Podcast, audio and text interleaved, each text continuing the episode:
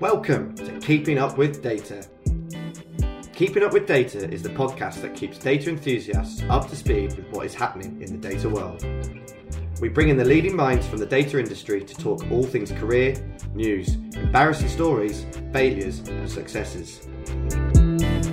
So, something really important for us here at Precision Sourcing is mental health. It's something we've been focused on a lot over the last year or so, and we're lucky enough to have partnered with the Black Dog Institute and we're going to be doing a lot of events with them this year. A lot of our events, money will be going towards them, and they're out there aiming to create a mentally healthier world for everyone. So if you wish to support the cause, please donate via the link in the bio on this podcast, and you'll be seeing a lot more information about Black Dog over the next year. Welcome once again to Keeping Up with Data with me, Joel Robinstein. Me, Emily Nota. And today we are joined by our friend Jeremiah Manning. And Jeremiah, as always, we're going to get you to introduce yourself. So tell everyone who's listening a little about, bit about you. Cool, great to be here. Uh, my name's Jeremiah. So I'm a director at PwC in our data science inside analytics division.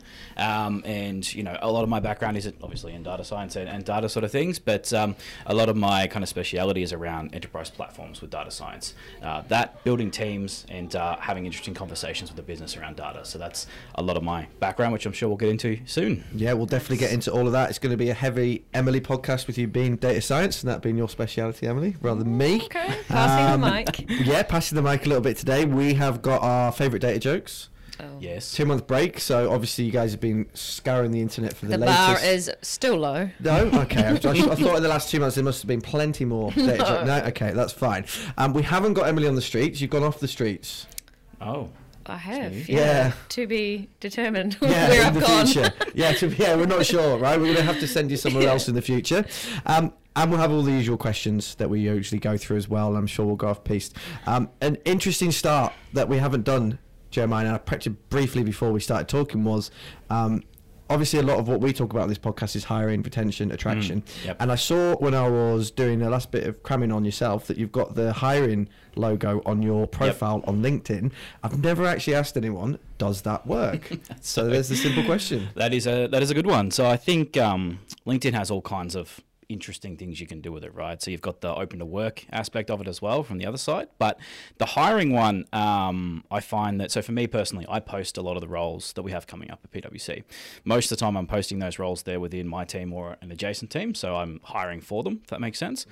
So when I use that, it actually helps with getting attraction after the post. So the post is good. I get a, a couple of messages, conversations sure. out of that, but that kind of dies off in a few days, as LinkedIn usually does. So having that open to thing has you know people have approached me afterwards with that, so it has genuinely worked a few times. Nice. Um, so, but it is hit and miss. I would say it does depend on who's kind of watching that of as course. well. Yep. Do you find that with LinkedIn being the way it is, and obviously being a global tool, you just get a whole range of people getting in touch just randomly and just saying, "Hey, you know, what are you hiring for?" Um, yes and no. How do you find it from the other side, Emily, as someone who maybe looks at the open to work green one? Uh, so yeah, the open to work one is a weird one. I mean, we were talking about it earlier, obviously, and it, like some people put it up and they're already like they're still in their business, and it's kind of a bit dicey. Like, does everyone know you're open to work? Mm. But I mean, if I did that, you'd be like, Emily, what the hell are you doing? Definitely, because I obviously have good. a secret ghost profile that I'm yeah. using to look at all my stuff at all points. Rick to Rex. Yeah, but, but yeah. You, you mentioned about if it's PwC and maybe someone else has got Price Waterhouse Coopers yep. under different names, you can actually see who in your business is. With big organisations that aren't strung together, yeah. you can see it. So my previous company had um, Capgemini and Capgemini Invent, so people would put their names on different things. Yeah. But the recruitment accounts that we had behind the scenes were tagged to Capgemini. So you could see all the, the green things for Capgemini and they came up, which was quite funny. Um, anyway, right, let's get into who you are, Jeremiah. That was just a little um, opening that I wanted to get into. So, um, Director of Data Science at PwC, great brand name, global firm. How does one get to that point in their career? Where did it all start? And let's go from there. Oh, do you want the, the full origin story? So uh, yeah, let's let's do it. Yeah. okay, so um, I did electrical engineering, which is not related to data whatsoever. No. So uh, putting wires together, making sure they don't blow up, that sort of thing is what I learnt in in university. But um, I applied to IBM and I accidentally applied to their research division um, because I didn't know what it was and it sounded cool. So yeah. that was the whole step in. And they put me in a different queue, which happened to be for their Watson team. Right. And their Watson team was the interesting data team. And this is um, then I had an interview with IBM, and we talked about the English Premier League for an hour. Strong. Yep, and then that's how I got my first role. Who do you support and who did they support? Oh, I don't know anything about the English Premier League. Oh. I saw it on the guy's LinkedIn profile and then spent a couple of hours the night before researching it. Um, so then had a, like a semi-informed Wow. discussion about the EPL. So, okay, we're going to dig into that. Yeah. That's so good. Interviewing techniques Yeah. and being prepared, but we'll Oh, get I've, back to I've that. done uh, a lot of interviews on both sides of the fence as well, so happy to kind of go through that side of Definitely. it too. Yeah, we'll, we'll file that Um, away for later. Yeah, so then from there, I, I stayed there for about a year and a half. Went to Altis Consulting.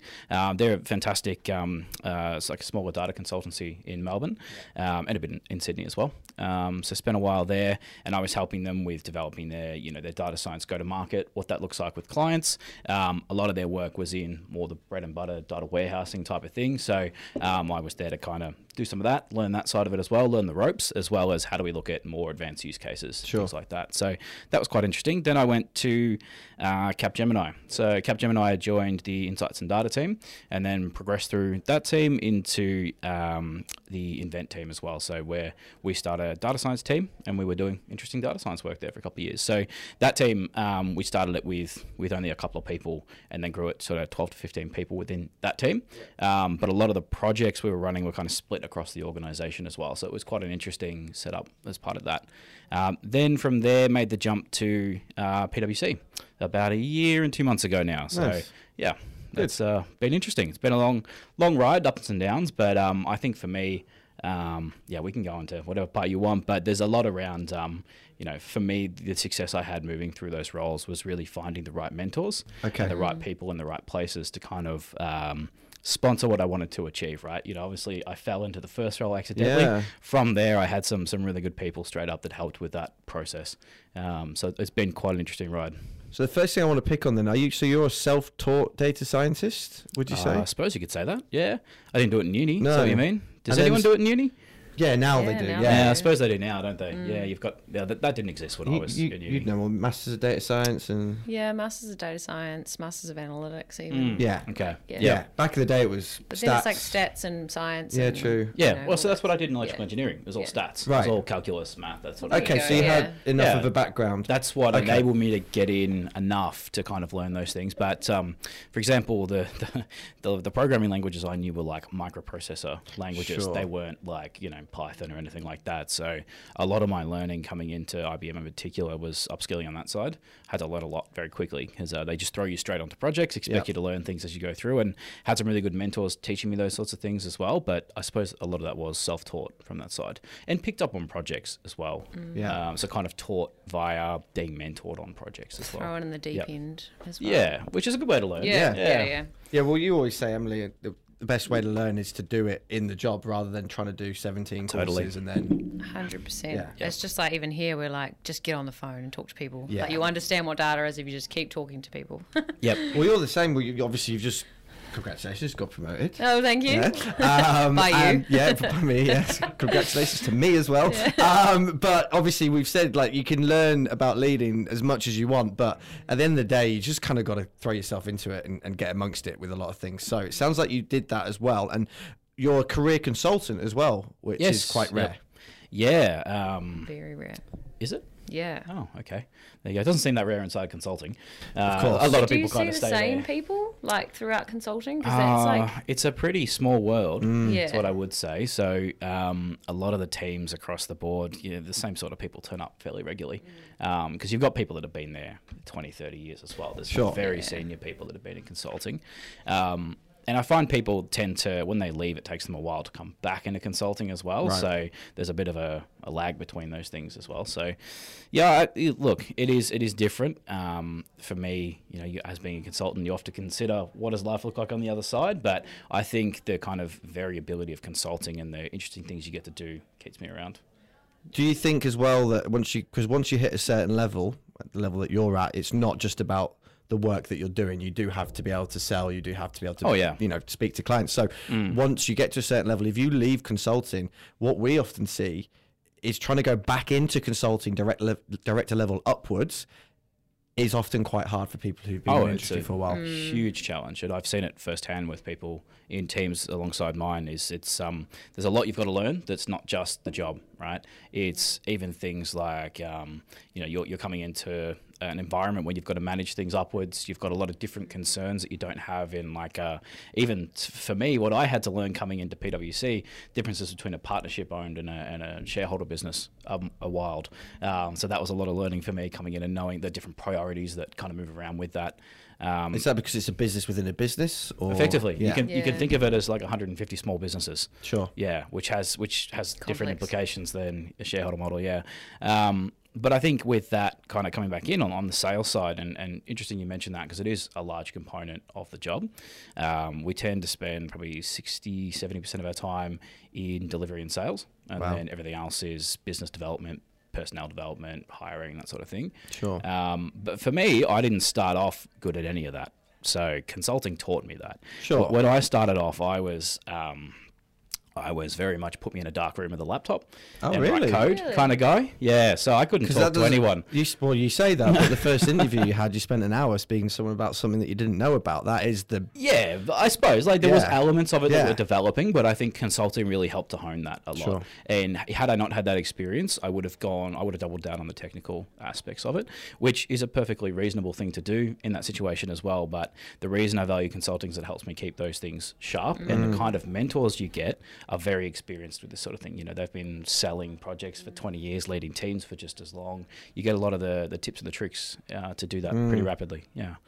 So one of the big selling points that people talk about in consulting is the amazing projects and work that you get to do. And I know when you're working with people, they say. What would you say was the project that really hit home for you?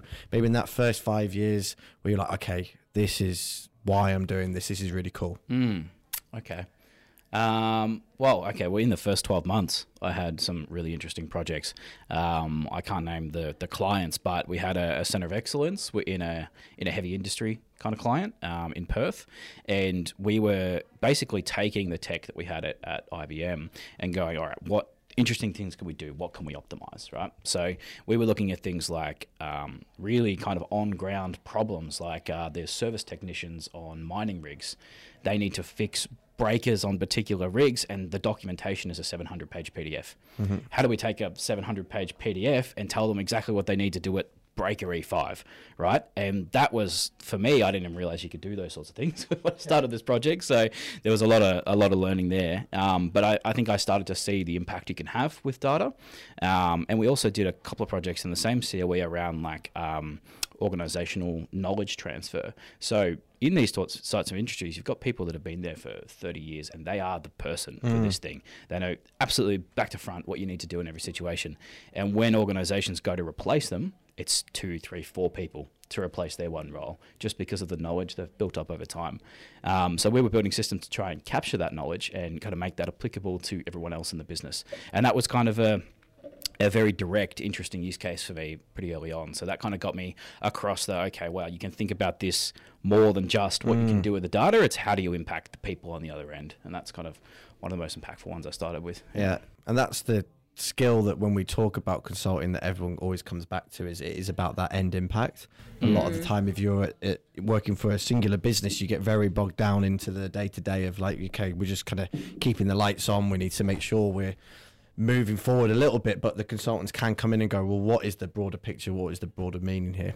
Um, right, I want to get into interviewing more. I want to get you two talking about this interviewing for data scientists, how Oh, data yeah. scientists Good get topic. into consultancy. Yeah. Yep. So first things first, both of you, same question. What is the hardest level of person for you to hire at the moment? We'll start with you, Jeremiah. Ooh, that has a lot of answers. Um, so I think the most competitive, um, to use consulting language, would be your managers. Sure. Um, so a manager is like mm, three to five to six years of experience. Uh, you would be a senior developer, something somewhere else. Yep. Um, that sort of level is there's just so much competition.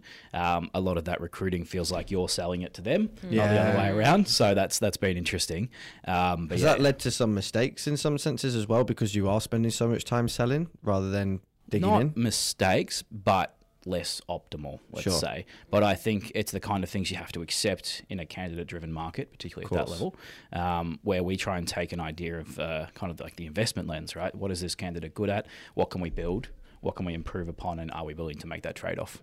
Um, which is what you kind of have to do in a competitive market like that. So I would definitely say that grade is, What about, tricky. what about you, Em? That's good points. Um, oh, I would I would say well, obviously recruiting for consultancy is definitely that level, but more so the senior manager level in consulting. Yep. Because the senior manager in an analytics or data science kind of background doesn't traditionally want to go into those level roles unless they're like super passionate about being client facing and forgiving Yeah. on the technical skills. But then you find that at the price point with salaries versus industry side or client side, you're like competing with those people that are just getting paid so much more and then tend to go down that route. So it's just like a way smaller pool. So that's like the lead data scientist in industry who's maybe getting paid like 180, something like that, 190 base. right? Yeah. And they can be still very technical, doing the thing they love, getting paid great money, and not having to do the evening sells or the calls to the US at 10 Yeah. The PM. 1 a.m. stand up. Yeah, yeah, exactly. Is, is that and then the vari like the variety of the tool like not tools projects Yeah. because you're not always guaranteed the really fun cool let's build Only a really cool recommender get it, yeah. system you know all that kind of stuff so yeah Yeah, you were very- very led by one day your partner walking in going, I've just signed a million dollar deal with XYZ and here's Yeah. Tools the down. work. Yeah. That's what we're doing now. Would you agree with that, Jeremiah? In, in Look, a sense? yeah, senior manager is probably one of one of the toughest roles. Kind of associate director, I guess, in PwC, would that be? S- Well, so we, we have both titles. Oh, do you have both? Okay. Associate director would be the more senior senior manager. Right, I've got you. Yep. So it's the two inside the same grade. Um, I think on, on the senior manager side is is one of the things some firms do well is having technical tracks. Um, Yeah. Not all firms have it. Um, and that can be a limiting factor. So, just like you're talking about, if you're a, a lead data scientist, in some firms you can come in and they can facilitate that. Is that like a just from principal? a well, they so they do call it principal somewhere, Yeah. but they also are starting to have two adjacent tracks. Sure. So you've got kind of like your advisory and your technical. So advisory is more of your traditional consulting path, and then technical is obviously technical. But you are still going to have to think about business development, all those sorts of things as they come in because you're going to be an expert in that area. So Yeah.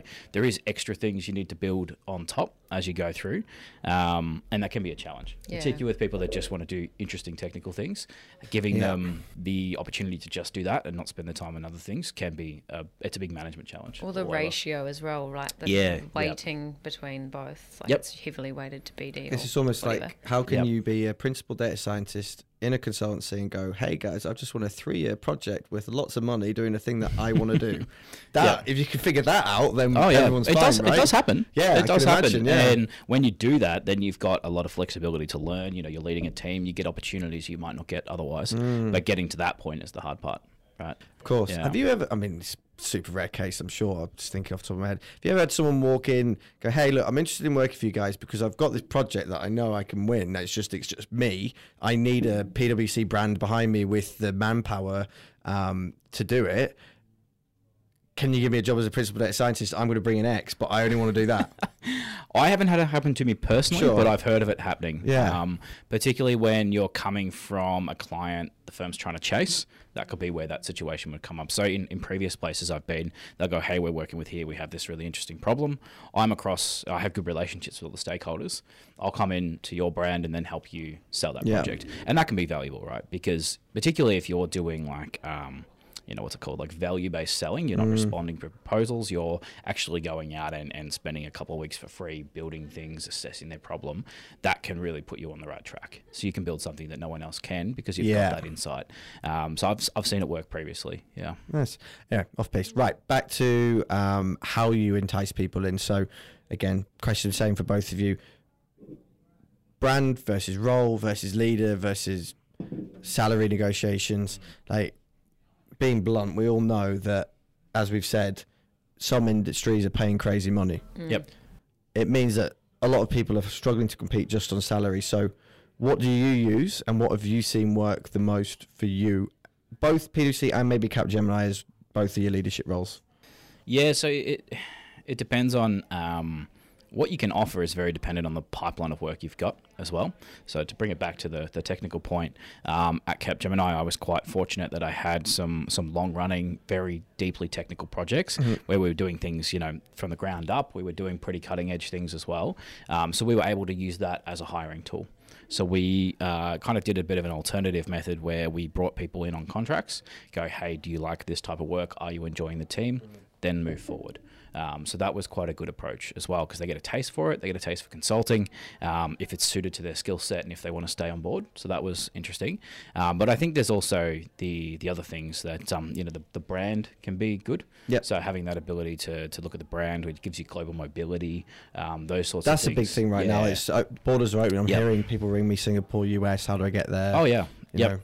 And it's not an easy process, but it's going to be easier somewhere like PwC versus Gotcha. an Australian-based company. And the soft Yeah. landing of I'm working for a business that I know would probably take me back in Australia if I did want to move home. Yeah, we, we do we do long-term secondments Yeah. fairly regularly. So go somewhere for six months, come back, your job's waiting for you for all intents and I think we'll start So seeing good. that a lot more. Yeah, it's a great way to, and I mean, even casting my mind back, that was one of IBM's sells back when I joined, was you can work anywhere. Um, one thing I would say is something like IBM, because of the way it's it's owned and managed, you can genuinely just go and work from anywhere.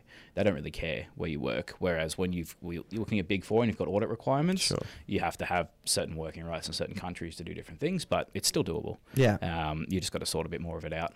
Um, so yeah, that kind of thing. Your focus on uh, health and wellness is an important one as Mm-hmm. well. You might have seen um, PwC's. Um, their event that they're doing for senior consultants and managers, um, where the outside, that's the one, that's what it's called. Right, no, I've not seen Um, that, So no. it's like Coachella, Oh, but for okay. PwC. Right. So they, So it's a um, music festival, but yeah, about- it's, it's quite literally literally, a music festival. You should look it up. It's fantastic. Oh wow, okay. Um, so they, uh, they like put- um, Dreamforce for Salesforce, but a less no, culty. so it's, it's culty. yeah, less culty because Yeah. we're not going to go into Dreamforce. Um, it's it's not like it's actually not focused on work at all.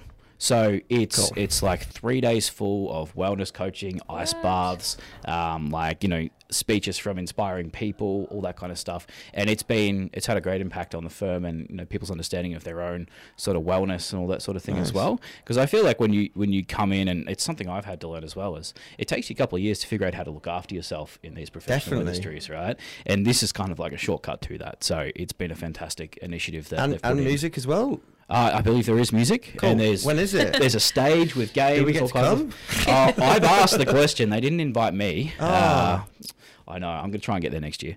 Whereabouts Um, is it? It's in Hunter Valley, I think. Oh, nice. So they everyone from Australia flies to Hunter Valley, and they all do it in like 500 people cohorts. Oh, Yeah. I've got you. So you, you, you can just turn up with your PwC lanyard and just you know give it Uh, away. you probably could, yeah. I feel like but- arguably you'd need that a lot more than some of them on the ground, carrying everyone's Yeah. stress. Like That's true, um, but I suppose at my level you're supposed to have uh, already dealt with Yeah, that. true, so true, true, true. Very it's, true. Um, but it, it's really good because uh, from my perspective, I lose all my senior associates and managers for a month. But other than that, you get people come back very refreshed. There's really Sure. positive kind of things that come out of it, and you're much more connected across the firm. Can imagine. Um, So things like that is what we use Really as cool. our hiring justifications. Yeah. It's you get access to these sorts of things. You get access to some of the best people in Australia. All this kind of stuff is there as well. Um, It's a great topic. I mean, we're Yeah. huge on that here at Precision as well. I was going to talk about the end, but we might as well pivot to it now because here's an invite for you to an event we've got coming up in Oh, October. cool. But we do a lot of work with um, Black Dog Mental Health Charity. Fantastic. Um, we're actually doing a sleep out tomorrow in a park. we, That'll be fun. I am involved. others. Yeah, yeah, yeah. Yeah, the nice. CEO Not sleep me. out. is that what Um, the beard's for? No, no, the, the, the beard's always going to be there, but I will look the most homeless, unfortunately, in that sense. But no, we, so we've raised some money for that. We did a big walk last year, but we have an event in October um, at CBA. So anyone listening who's interested, jump on our website. Um, but we've got Justin Langer. He's talking about his time coming into that Australian cricket team and what the culture was like and how he had to deal with again getting people through the bubble and the mental health aspect there. We've got a guy from Atlassian, Dom Price, and we've got um, a guy from Black Dog speaking um, about mental health, and it's it's called Leading Well, Leading Through Wellness. How you put that at the forefront of your leadership t- technique. Um, so we'll send you the invite after this Yeah, as that'd well. be but, um, fantastic. yeah, it'll be um, it'll be well worth coming along to. Right, back to the original question, Emily. Brand, salary, role, leader. You know, We yeah, yeah, yeah, What are you yeah. selling on? Okay, okay, okay. Um, so for obviously for us as recruiters, it's really important to have like a really, really, really detailed job spec so that we can sell back to the client or not the client, candidate who's looking or whatever, and on the market. And it's like a huge tool for us. And if we get questions, we want to answer them, I suppose, to the most detailed level because obviously we're dealing with al- analysts. So that starts there. But we want to know a what the work is, obviously, because the work's like the most challenging work that you could get or potentially opportunity to grow learn there's other two where i think we're talking about salary and Take salary off the flexibility table. oh okay So then Ah, That'd be lovely. Can we do that in real life? Yeah. Everybody gets paid the same now. Oh, imagine. Yeah. Actually, the gender pay gap's gone but Yeah. higher. But anyway, Yep. cool. So we had flexibility. Flexibility is like the most important thing, I think, but not just like a blanket term. Like, how can you individually uh, cater to all different types of needs, all different types of people? Um, people might want to be based in Brisbane. Um, if you are based in Brisbane, then can you actually remotely work and not feel like you have to come into the office just because everyone else in Sydney's in the office and things like that? Those are the most important things, I think. Oh, just on a quick point there at the first one, how do you balance um, lots of detail in a, in a job description and you know making sure you're reaching the right people? Because we've been experimenting with this to kind of make sure. Uh, like one of the things I always put in my posts about roles is, hey, if you only hit eight or six or three things, still come and have a chat, right? Sure. Yeah. That element of it's really important, and I feel like it's it's sometimes hard to encourage that with a job description. How do you kind of balance that with making sure there's plenty of information on it?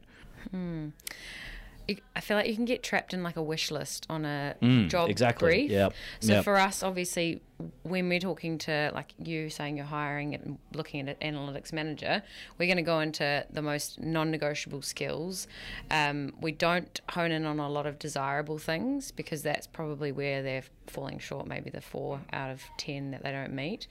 Um, and then yeah, I suppose the talk, the talking part for us is to be able to like communicate. And maybe for you, you're just like chatting over LinkedIn and like it's just a more of a job brief rather than a conversation. Is that what you mean? Yeah, usually no? those go to a conversation when Oh, you're on good. the on the phone for 15 minutes, just kind of going, "Hey, you know, run me through why you don't think you fit it.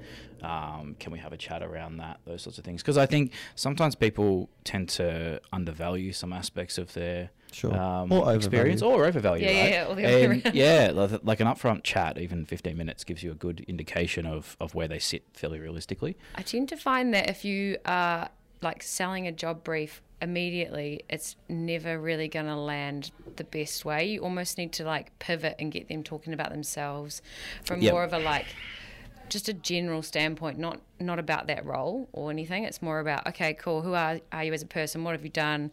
Um, my killer question is: picture yourself. You've got a role on the table. It's everything you could picture. You wanted, and more holistically. What do you think the top three or four things you would need to look look at in that in order for you to be like, oh yeah, cool. I'm going to an interview.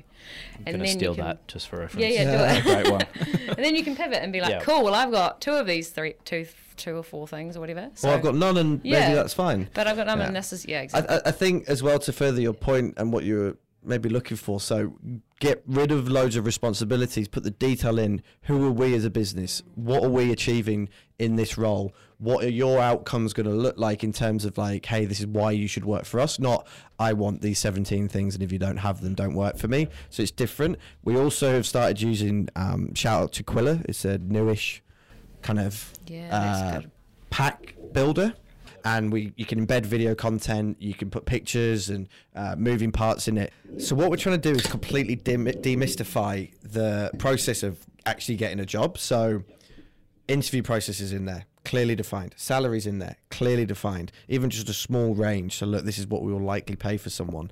Um, what's a day in the life of someone who works there? Um, here's what you're going to expect if you engage with us and here's how long it's going to take. If you have all that information in there so when a candidate walks in the door they go cool because we've had say with government for example when we were doing some work with the ato what really helped with them yes their process might have been slightly longer but everybody who was going into that process was like i know it's going to finish on the 24th of november Right. I okay, can- Yeah, I get you. now, I'm not saying Yep. everyone should be like that because it was quite a long process and we lost some people along the way, as you would. It worked for the more senior end of town who wanted that role. I wouldn't be doing that at this mid level that you mentioned where everybody's moving at three days interview process pace. Yep. You know what I mean? Yeah, so yeah. that's not going to happen. I happen. also think just quickly on that job description one is that um, people need to start changing how they write job descriptions because we write ones like they're very different, right? Like Yeah. how will this benefit you? This role, like how will this the language job change your different. life? Yeah, yeah, yeah. Is a Which is we try and fluffy, but you know, it, but it, you, you spend, Yeah. it's, it's going to change your life, whatever you do for the next five it's years. not like It's what got a big impact, do? yeah. Yeah. Duties, Exactly. response like how boring. You know? Anyway. Anyway. All right, there you go. We've we've gone into the interviews, we've gone into consulting. Let's get into the fun part of the podcast.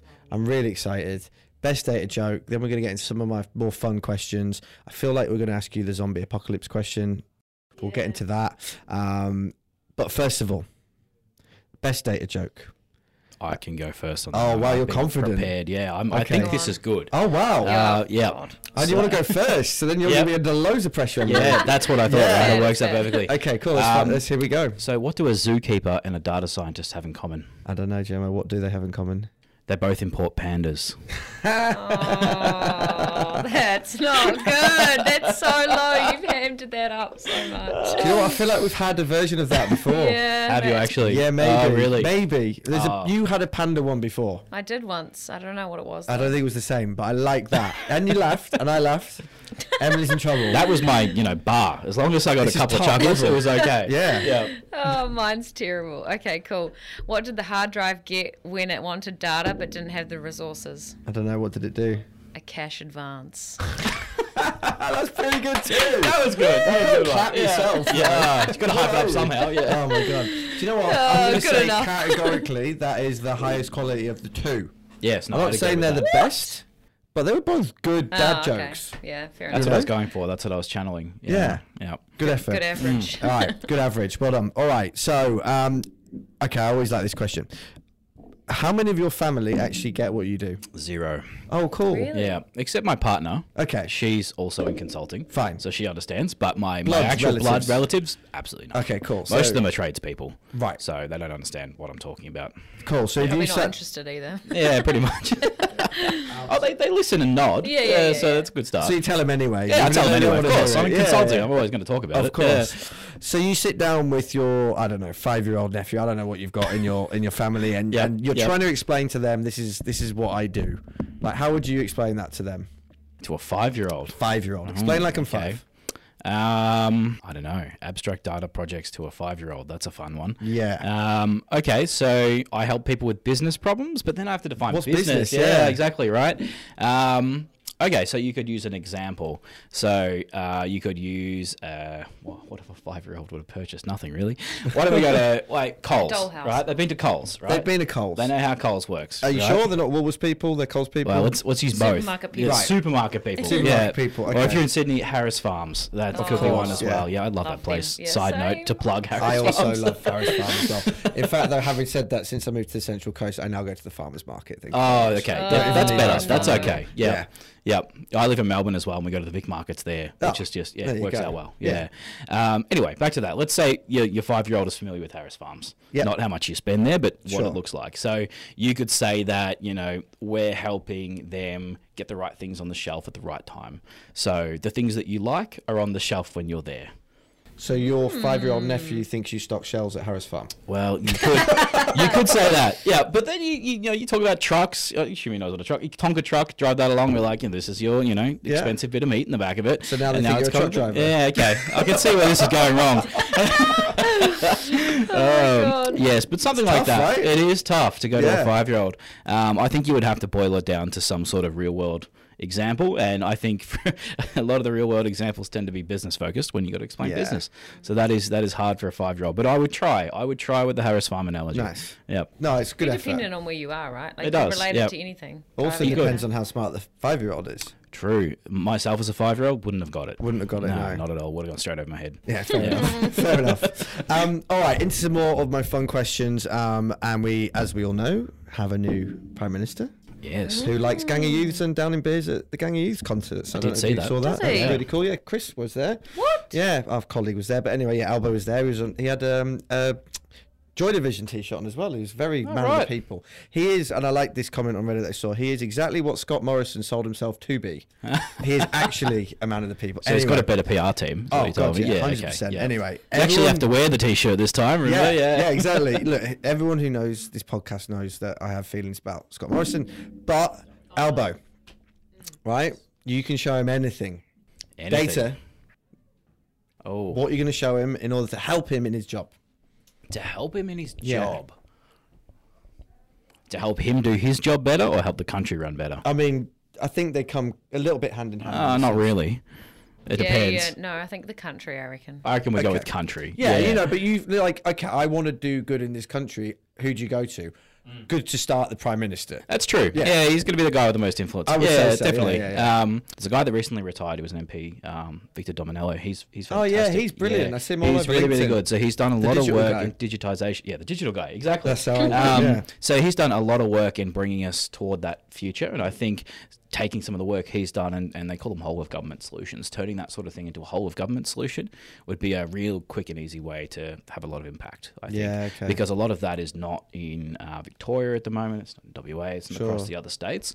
So you could take some of those, um, you know, really interesting ideas that they've developed there and kind of spread it across the board. Would be the first place I'd start. No, I like, it's a shame that he's having to step away, unfortunately. yeah, but, definitely. He's doing um, some really good work. Yeah. Really good stuff, yeah. I mean, even just if, if I think when I first got here to now, and I know it sounds super basic, but just even having my driver's license with my vaccination record all in one app, and like it just is becoming a little bit easier. Yeah. Yeah. It'd be nice. So you're trying to affect the day to day lives of Australians. Yeah, I think a lot of the, the issues Australians have, and, and I've worked with, um, you know, uh, a lot of our service divisions before as well to optimize a lot of their processes.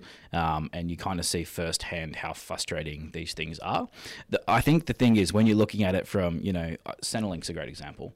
Like, I, I haven't used Centrelink personally, but if I were using it, it would be okay. I understand the process, but I'm not in a stressed home life. I'm not doing the kind of things that people are going through when they use these systems. So, being quick, easy, you know, um, having empathy in the systems is really important.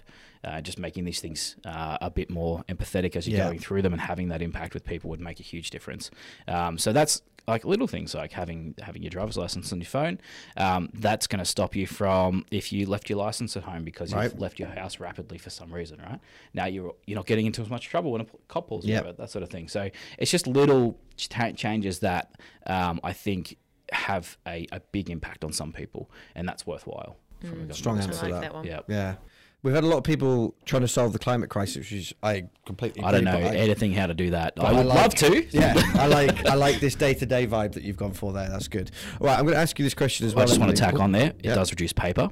Yeah, right. So, environmental okay. straight Yeah. away, less printing. Yeah, way less Double printing. trouble. But also, I'd say less need for justices of the peace with all the stamping and all that stuff, though. So maybe we're doing people. so out it of a money as well. Well, saving money. Yeah, true. Very good point. Yep. um, right. Um, I'm going to ask a question. I'm going to ask you as well, Emily, because I think I think it's been a while since you've answered this one, and we've asked it. Right. If you obviously did electrical engineering, if you weren't working in data, what would your dream job be? Do you think? um, my dream job. Because obviously you're in it now, director at PwC. That's exactly. Yeah. yeah. Um, oh, my mind goes a couple of different places. Okay. So, um, when I was a kid, I wanted to be an engineer. So, Okay. ever since I was about eight years old, so I wasn't very smart at five, but I kind of wisened up a little bit to eight. um, I wanted to be a, an engineer because I had a family friend that would force me to do math problems whenever Oh, cool. he came over for dinner, which I didn't think was cool at the time, but it got me Now interested you're in like, yeah. engineering. Yeah.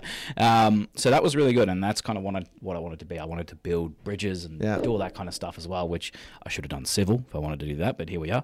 Um, the other thing I'd probably want to do now is, um, oh, so there's there's. I don't know. A lot of my answers actually come back to data, so I probably need to think about that more. Yeah. But um, I also actually really enjoy kind of the small business side of things. So having kind of local, small facing businesses, um, uh, things like, um, you know, my, my parents actually run a, a fiber optic installation business. So they put fiber optics in the ground in houses, that Oh, sort nice. of thing. Wow. And that kind of, that business is, I used to work there for a number of years. So I've been a tradie before, if that helps. Um, it's kind of good because you have eight jobs to do. You do eight jobs and you go home and you're done. Yeah, I've got. Doesn't that yeah. sound lovely? Yeah. so there's the simplicity aspect of it as well. So something like that would be probably where I would have ended up had I not gone to data. Do you know what? There's a friend that I've made up in the Central Coast. He's uh, there's a Brazilian community that we've become friends with there, and one came over, and then suddenly all the family started coming over, and he's come over, and he used to be a, a lawyer in Brazil. He's over here now, um, and he's working as a cleaner. And I said, you know, how is that for you with your education? X, Y. He said, you know what? It's been really nice. yeah. I Bit go of into off. work, Yep. I clean, Yep. and I go home and I enjoy myself. I don't have to work stupid hours. I don't have to worry about what's next and billable Yeah, totally. and I'm now living in a country where I don't drive down the wrong street and get a gun pulled on me. Mm. Which he was telling me Oh stories God, about yeah. where he Yeah, goes wow. into the favelas in the wrong place and Yeah. gets, you know, anyway. So it's, it's an Wow. interesting point that you make Yeah. there. The simplicity of life sometimes does cleaning is a great example.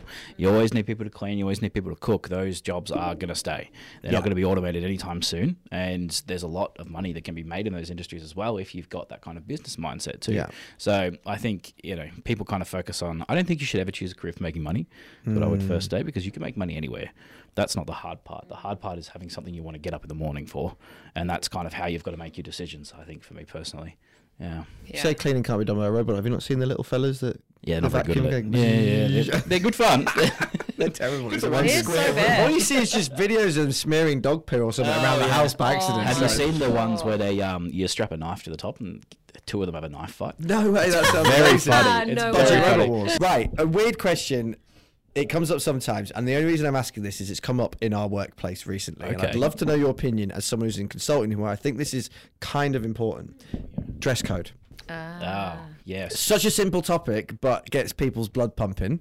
We've spoken about it at Precision Sourcing. We have a major divide within our business between the suits and the non-suits.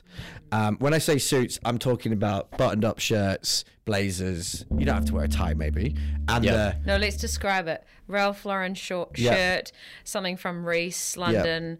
Um, you know those brown or black shoes. Maybe not even black, actually, just brown like lacy Are shoes. you trying to call not me out? RMs, Okay, not. RMs. Not RMs. not RMs. Leave RMs out of this. This is- Although we have yeah. started working with R.M. Williams as a business, and we've seen a lot more RMs around Yeah, the yeah, yeah. office. Although I'm It's- describing, I'm describing men right now. A now. lot of navy. Women, Yep. are, women are a bit more, you know, like Blazers. expressive blazers. A lot of True, true, blazers true, in that camp. A lot of navy. Yeah. it's, Mm. it's um, and navy and black, right? So that's that That's an side of things, one. and they're like, Mm. We should dress like that because we need to be able to walk in a room and everyone goes, right, this person is serious about what they're doing, blah blah blah. Then we've got the other side. I'm going to come to you. Don't worry, Jeremiah. I'm sure you've got We've loads of of opinions. opinions Yeah, on I'm this, sure yeah. you do, right? Then we've got the other side of the group who are like, well, it shouldn't matter, and.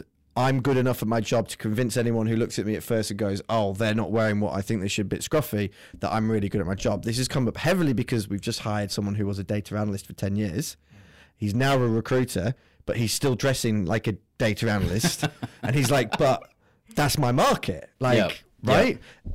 Also, an opinion that I've shared with a few people, and I'm going to share with the world is, I don't care personally, right? I just think that like in the data world, especially, sometimes you can heavily overdress.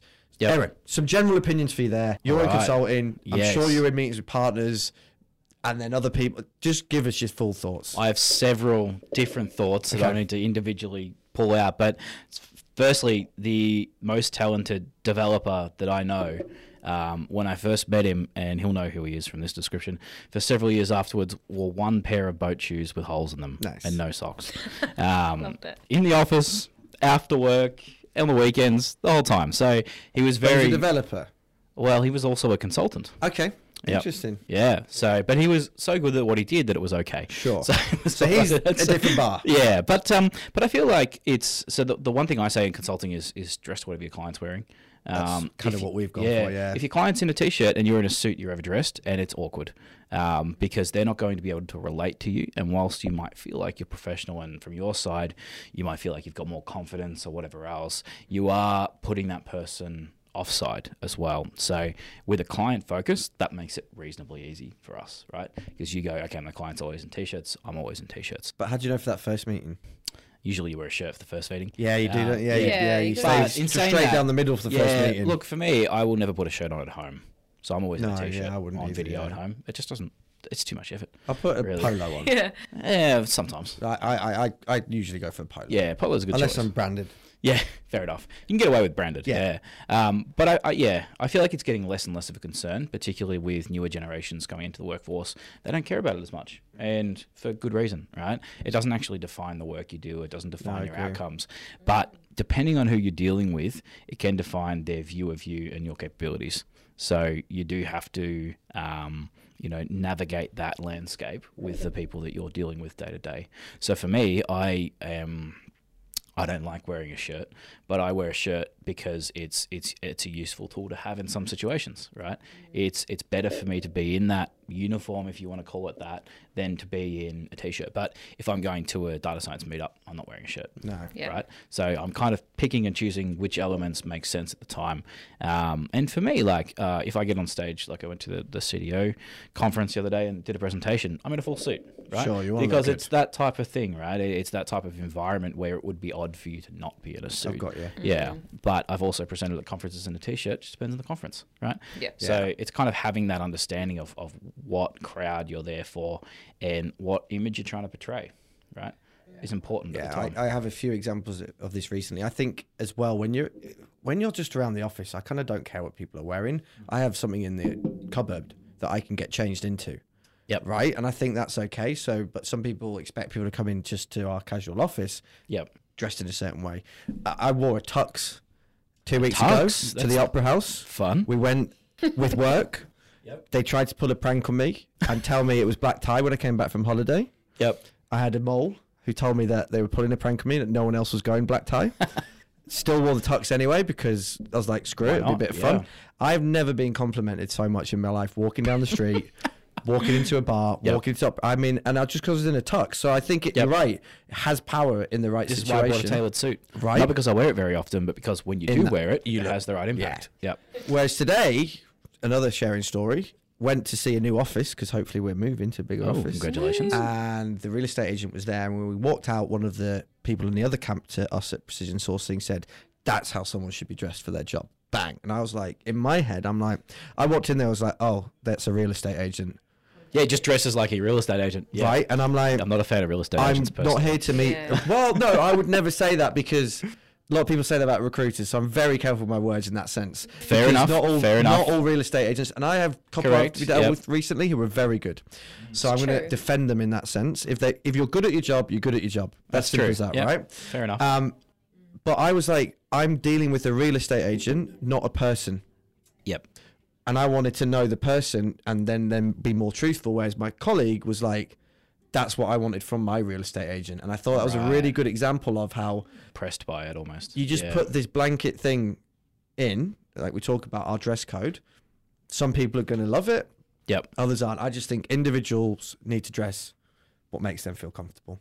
Mm. But that's I just me. agree. It's just like you, everyone's trying to make you an, a little bit of a uniform, Yeah, no matter what. Even if we're not wearing the same precision shirts, it's just like uniform. yeah. But can't express yourself, can't be yourself. I just, I think, I I agree. agree, with you. Although we did meet a partner once at EY with my old ex colleague, our ex colleague, and she got it wrong, forgot who we were meeting, turned up in ripped jeans and like a t shirt. And that's just stupid. yeah, but the dude was just like straight away, you could just see he was like a senior partner at EY, and he was just like, nah, no chance. And I was just like, oh, It does depend on when and why you're meeting them. Because Sure, I've sure. had discussions with partners dressed in lycra because they just got off the bike. So Nice. it does Yeah. depend on when you're talking to no, them. no. This was a meeting where he was skeptical at, at the beginning, and we really had to go in and knock it out of the park. Yeah, okay. And Yep. we were just so on the back foot. So this is what I'm saying. Whilst I'm like a wear what you wear whenever you want comfortable, I agree that there's certain situations you should wear certain Yeah. things. It's only an issue if it's a delta, right? If it's outside of the expectation, it's far enough that someone comments on it, then you've got a problem. But as long as you're somewhere in the bounds of what people are expecting, it's usually okay. Exactly. Yeah.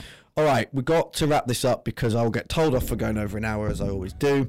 Um, I'm going to ask you two questions one that we ask everyone, and one that we ask people who we think are going to dive into this. One is um, books. Books. Yeah. What have you read that's really helped your career that you think others might perhaps want, or maybe a personal book that you're reading right now? I read a lot of books, Yeah? so that's a good place to What start. What kind of books do you read? All kinds of things. Fiction, Yeah, non-fiction? I read a book on how to start a nursery last year, which Oh was yeah, interesting. okay. but Uh, my favorite nursery book. or a child nursery? No, like a plant nursery. Oh, cool. Yeah. You see, I would find that Cool, I interesting. like Yeah, that, yeah, yeah. I don't know why it was so interesting, but Yeah. it just kind of I read the first page. and I'm like, all right, buying this Sweet. book. Um, so on uh, something that's helped my career would be Thinking Fast and Slow by Daniel Kahneman. I think that's how you say it. Um, that book completely blew my mind for about six months there, to the point where um, so the, basically the book is about how humans think and where our cognitive biases are and where we're selectively blind. Um, what that forced me to think about is how how much I trust my intuition and how much I trust rational thinking, and what are the differences between those two things. Um, Is it like head, heart, gut? Effectively, but without the gut part. It's more like head and heart. Well, okay. It's intuition and, and rational thinking. Sure. So, like when you first react to something, you're coming out of intuition, and then when you think about it later, you're coming out of your rational. He calls them system one and system 2 Mm-hmm. Um, so things like if you're given a task to watch a basketball game, and you have to count how many times the basketball gets bounced in the game, and then you watch the video, and then at the end of the video, um, you go, "Did you see the gorilla in the background?" Most people don't. Sure, of right? course. Yeah, yeah. because your intuition is focused on the task that it's doing and it doesn't see the wider picture that you're not rationally kind of thinking about. So that kind of um, impacted me quite heavily to the point where I decided not to use my intuition for as long as I could. So I, I went for like three or four months without reacting to things. So I, I would have looked interesting in the workplace because you would have said something to me and like a couple of seconds later I replied. Oh, wow. Um, but what it did is that I actually figured out that I could train my intuition in a lot of ways. So by going through that process, you can train what your initial reactions are because um, for me and as i said this was part of kind of learning how to be um, how to talk to people how to understand these different problems was was training those patterns i'd built out of me, right? Because I'd been in engineering, heavily technical. I'd learnt kind of a lot of things in my formative years that went along that side, but I had to kind of get some of those out and retrain them with better reactions and intuition. And that's how I did it. So that was probably the most impactful book that I've read. I like that you actually explained how you've implemented that day to day yeah, as well. Yeah, would have been good. very strange for friends and family, and yeah, I can imagine. apologise. They're just staring But- blankly. yeah, quite, quite like, literally, just like Jermo?" rationally thinking about. Yeah, it was odd, but it was very helpful in the end because it gave me. It also helped me realize how much you can control your own mind. Yeah, okay. Um, and that's a big factor. I don't think people realize how powerful their own minds are sometimes. If you just kind of go with whatever it's giving you, it's not necessarily the best option. Um, so it's yeah, kind of understanding. Takes what you work, can though, do. right? Oh, it takes a lot of Anytime you want to change your brain, it's Oh, like months and months of Months, very months, dedicated work on particular yeah. things. Yep. I really once uh, wanted to learn how to lucid dream. I thought it'd be really Oh cool. yeah, I've heard of that. Did And you get there? No, no chance. I had, do not. I realized I'm 33 now, and I'm fine with the fact that I don't have the discipline for that kind of stuff, and that's fine. I'm happy in myself. So I just I I'll do something like that, which is real intensive brain training for like a few weeks, and then go, ugh, whatever. Yeah. But sometimes it sticks, right? Those sorts of Sometimes, things. but I just thought it'd be really cool, like you know, when you're in a dream and you can control your dream. That sounds Mm. epic. That's kind of freaky. I don't like it. No, you don't like- okay, Nah, I cool. want to dream Anyway. without control. No, you're not natural reckon? dreamer. Yeah, yeah, yeah. But you know, just get pissed off with the amount of dreams you have when you're trying to run away from something and you're a bit stuck in the mud, or you're falling and you just don't want to fall, or you turn up to school with just your underpants. You sound like you dream all the time. I don't Yeah. dream a lot. I, I dream a lot. Yeah, oh. I Do you love not dream a lot? Nah. Well, not that I remember, anyways. I write emails in my dreams. Nice. Oh no. That's, a sign so that I'm sad. doing too much work. Yeah. So- That's fine, yeah. But imagine if you can control your dream and write the email that you wanted. Go I have back to before. sleep, Jeremiah. Yeah, no. So there's like a period an hour before I wake up where I can like vaguely control dreams. Yeah. Not like lucid dreaming, Sure. but like just enough. I know what you mean. But the issue is, I woke up. I, I wake up, and then my mental to do list has already been ticked off. So I don't send the email that I spent ten minutes dreaming about. Oh, no. I go to the afternoon like ah, I haven't sent it, you know, and then yeah, so it is a problem. It's a genuine problem. Yeah. There you go. Right. I just think dreaming is really cool. I think as a I don't know, just as a concept, I'm like that's epic. It's got to be some sort of meaning behind it, eh? Like, Must be. Everyone always talks about it, but I just want to know. But it's just how it. means. I don't think it's easy to interpret it. Apart from if you're dreaming about the same thing all the time, it's really. Well, I was bloody about to say, have you ever had the same dream every couple? Of I used to, but I not have the as much same dreams anymore. every year. Every, What? if, like every year, I have like there's like three different dreams, and I have them at least once a year. I used to have that, and I don't have that anymore. And I think it's because I'm a little bit more content in life right now. I'm, I'm, Maybe that's the sign. No, I'm not coming at you. No, I'm not coming at you. Also, I'm just talking about me, my personal experience. I'm just like when I was like a lot more anxious and younger and like unsure of myself, I'd have the same dreams, and they were often me being at school and I'd forgot my gym kit and everyone else has got their gym kit or like I'm trying to run in a race and I'm really slow because just that whole like I'm not- Right. but now I don't really have like I have lots of different really cool like magical dream anyway shut up Mine are very different than that, though. Mine are very abstract. The dreams I have. Okay. created. Like there's one where um, it's probably getting too much detail for the Yeah, no, podcast, we're- but we're- we're but uh, I, I don't remember what the question was now. But basically, it's humanity like a thousand years in the future, and there's still skyscrapers, but they're all covered in vines, and there's Oh, just cool. electric cars driving themselves around on like these automated tracks, and it's just me looking at electric cars driving around in circles. That's And that's the whole dream. This is going to lead really well into our final question. it's the zombie apocalypse. Oh yes. yeah, so Are we're the in, electric cars still on? yeah, they're all going around. right, There's just zombies to start with, The yeah. humans are You're in a inside. dream. You're in a dream, um, but you're in a zombie apocalypse. Your family, Yep. your immediate family, Okay. are safe. Good. So you don't answer. So it's not that much of an apocalypse then. no, It's a mild apocalypse. no, no. It's they're slow moving zombies. Okay, good. It's not Good. 21 days later or 21 weeks No, later. I'm going to be out of luck if 28 days later. moving. say. Yeah. Yeah, no, no, none of that. No, no, no. This is Shaun the Dead zombies. Oh, good. Right. Good. Good context. You've got three people Yep. that you can have with you in your zombie apocalypse world. Who would you have there and why? a lot of names spring to mind, but then you kind of discount them. So, you know, if we are working in my electric car dystopia, um, you've got Elon Musk would be great for hacking electric Sure. cars, but Elon Musk probably can't outrun or fight zombies. Given No. that photo of him on a boat, And he'd be- not not impressive. He would just throw you under a bus as, He would, as soon as he could. Yep. Let's be honest. As soon as he's got a rocket ship built, I'm Yeah, yeah, right? you're, yeah, you're, okay. you're- yeah. He's not looking after you. Yeah, so material possession's not helpful. No. Um, oh, and then you could go someone like The Rock. Well, so he be comes up great. every bloody time. But but once you run out of your supply of steroids, Oh, yeah. how are you? He's not going to be that useful, right? yeah, he needs a lot of food to fuel He needs him. a lot of food. 8,000 He needs a calories lot a of day, food, right? Yeah. Didn't think of so that. then I'd think of like, okay, we need we, you need someone to defend. I can't fight. You need a defender. I'm I need a defender. So I'm thinking whoever's currently at the top of the MMA would be What weight class you're looking for? lightweights. Because Okay, I feel like cool. if you're fighting slow moving zombies, you don't need to be a heavyweight. Cool. Yeah. Plus, I don't want to give you all the food. So I think it's Charles Oliveira. okay, I'm glad So you know we're that. gonna hit Whoever that. that is. I was Good thinking of knowledge. of Paddy, whatever that guy's name is. Oh yeah, just because I see with him the more on- haircut. He's you know still got a lot of juice in the tank. He's up and coming, so that would Yeah, he work. wouldn't he's be- funny too. He is he's funny, scouse. but I, I yeah I heard So, that. good accent. But I don't think he'd be useful in like strategic discussions. no, but he's there as the muscle. Yeah, but it's only three, so you still got to include him in the discussions, do you not? Yeah, Yeah, yeah. but It's like a You democracy. just- Oh, we not are we not running It's it as a your world, not mine. Okay, all right. um, all right. Then I got another person. So it's someone from the MMA. That'll be the first one. Right, a lightweight Um, from MMA. Need someone who can cook and like heal people. So some sort of doctor. Um, A doctor who would be can good. cook. Uh, well, that's what I'm saying. I'm trying to combine these two. Sure. Because otherwise, you know, I'm It can be anyone from history as well, like history? fictional, anything. Oh, okay. So That's a lot of people. yeah, Um, like I'm trying to think of a doctor who's a good chef from a movie. Um, there's the guy that was the chef for the White House, who's also a bodybuilder. Oh yeah, the What? big dude. The big He's dude. He's huge. dude. He's Yeah, huge. and he's muscle. Okay, so he can be But muscle. not- yeah, I'm knocking out muscle and MMA. food. Yep. So he's Covered. done. That's covered. So now we still need a doctor. do. Um, Greatest doctor ever. I don't know. I don't know. Fictional. I don't know. I don't know any. Dr. Watson. Do you watch Doctor like can fight Grey's. Anatomy? He Oh. Dr. Watson. Double fighters. Oh, war veteran. Yeah. Okay, Dr. Watson. We got the second one. That's Yeah. pretty good.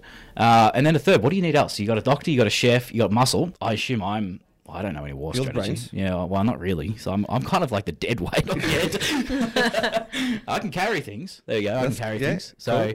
what do we need That's for a three. third? No, no, that's your. I- you need the fourth because you're all yeah, third. I'm, yeah. I'm the third. Ah. We've Um, said people who can sneak through small spaces often helpful. to do what? I don't know, like sneak around To do what? to go To and be get like supplies. disguised. The slow moving zombies. You don't have to sneak around. True, but there's a lot of them. That's fine. Okay. We just throw a grenade some other way. They go towards that. And because you've got Watson, the medic slash veteran should know how to use a grenade. I assume. That's true. Yeah, you Um, think so? So that kind of negates that need, doesn't it? True. Although you might have to fight other people. Yeah, you might. Hmm. So then we need like a skilled negotiator. Strong. Um, who's the bloke that wrote Never Split Split the Difference? don't know. Yeah, whatever his name is. Good book Cool. about negotiating. So you got a negotiator, a doctor. oh, fighter. he's ex FBI too. Oh, brilliant. Yeah, you got, you so got good- three fighters plus you. Yes, but they've all got additional skills. Yeah, That's strong. smart. That's the main thing. Yeah, damn it. You've really thought about that. It's good. I like. I, like the on the fly. there. No, but I like the on the fly thinking. All right, do you know what? We have to wrap it up. Um, uh, anyway, I had a lot of fun there. Really enjoyed the, especially the second half of that podcast. Um, but thank you very much for joining us, Jeremiah. Is anything that we've missed that you really want to say? No, I think we've covered everything. Appreciate the time. Not a Um, problem. Yeah. Fantastic. Well, look, as mentioned earlier in the podcast, we have got a cool event coming up with Justin Langer, Dom Price, and a gentleman from uh, the Black Dog Society talking about mental health. His name is Craig Simple. Craig Semple. There you go. He's an ex New South Wales detective, which is quite cool. Yeah. So if you're interested in that, get yourself along, and otherwise, join us in a couple of weeks for the next episode.